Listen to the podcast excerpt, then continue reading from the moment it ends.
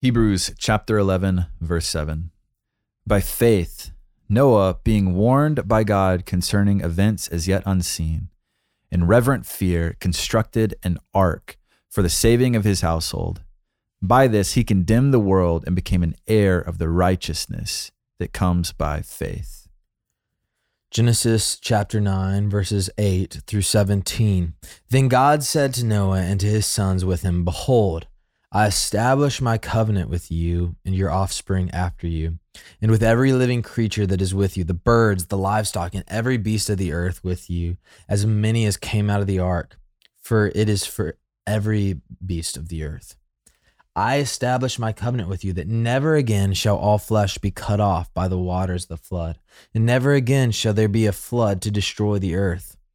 And God said, This is the sign of the covenant I make between me and you and every living creature that is with you for all future generations. I have set my bow in the cloud, and it shall be a sign of the covenant between me and the earth when I bring clouds over the earth and the bow is seen in the clouds. I will remember my covenant that is between me and you and every living creature of all flesh.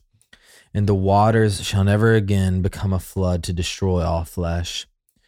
When the bow is in the clouds, I will see it and remember the everlasting covenant between God and every living creature of all flesh that is on the earth.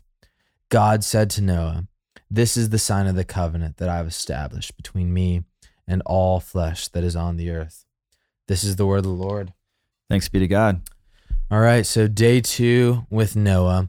Yesterday we looked at the beginning of the narrative in which God warns Noah and and as Hebrew says, he fearfully constructs an ark. You know, he he immediately heeds the word of the Lord. And today we're looking at this really fascinating promise and covenant that comes after they have, you know, after the flood is over mm-hmm. and they've exited the ark. So, what are your thoughts on this passage? Yeah. So, leading up to these verses, uh, I think it's important to realize, you know, Noah and his family went through the floodwaters. Mm-hmm. And so, uh, faith led Noah in reverent fear to obey God, even though it, it surely seemed crazy to uh, the people who were watching him. You know, that, that's kind of the classic way that people uh, will view the Noah narrative is, oh, look at that crazy Noah. And maybe, maybe not, but I mean, it, it's like, surely this is a wild thing to do to obey yeah. God in this way. Yeah. But what happens? He believes in God. The object of his faith is the Lord. He trusts in him, erects this ark, and and he gets on the boat. Mm. And as a result, him and his family, they're carried through these floodwaters, these floodwaters that represent the wrath of God being poured down from the heavens on the earth, and the earth is decimated as a result. But Noah and his family, they pass through. They're protected from the wrath of God, and they land on dry ground. And so it's this beautiful picture uh, that the New Testament is going to take up as a sign uh, uh, of baptism, mm-hmm. of what happens as a result of the gospel and us passing from death to life through the floodwaters of God's wrath.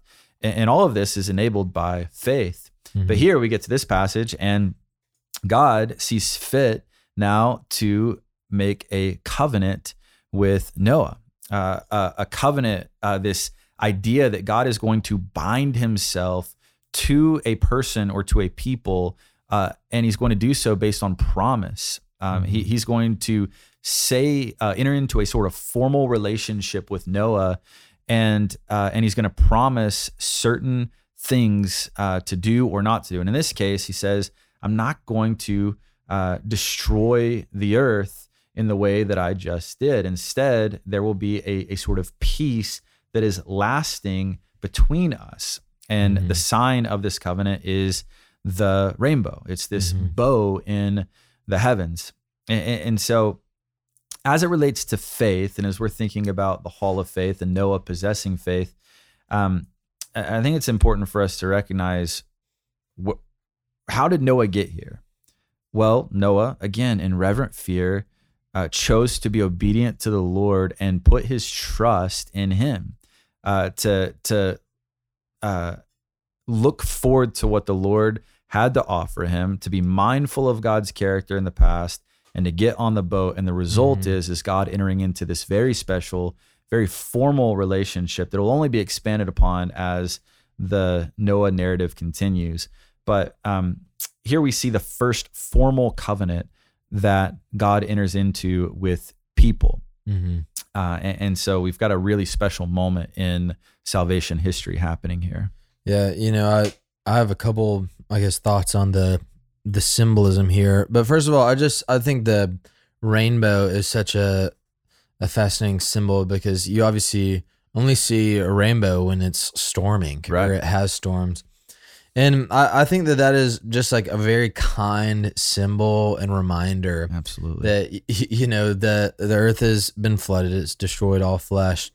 And, and so obviously, rain carries this heavy weight of judgment now. Right. And yet, in, you know, that, that fear and trepidation that would come, that there's a symbol to look to and remember God is going to be faithful to his promise that he's going to preserve us. And, and I think yeah. that in Christ, you know, we we have our our fears and, and you know sometimes that are inflicted by our own sin and waywardness.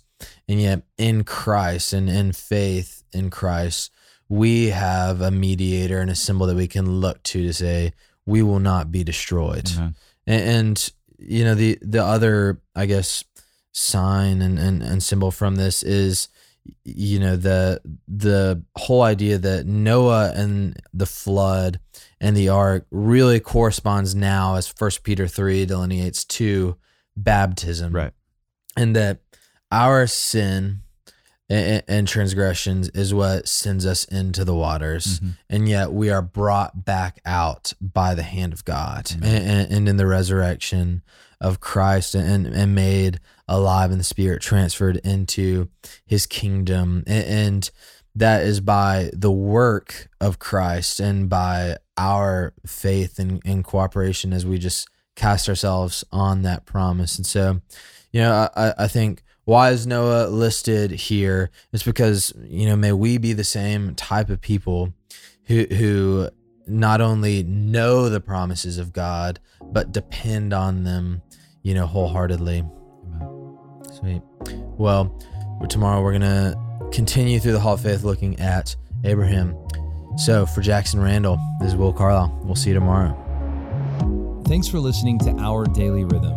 I'm Jason Dees, one of the pastors of Christ Covenant, and Our Daily Rhythm is a ministry of our church designed to help you more faithfully and effectively meditate on God's Word. If you ever have a question for us about one of our Bible readings or one of your own Bible readings, please don't hesitate to text us at 404 465 1737. Again, that's 404 465 1737. Or email me directly at jason at christcovenant.com. We'll meet you again tomorrow for our daily rhythm.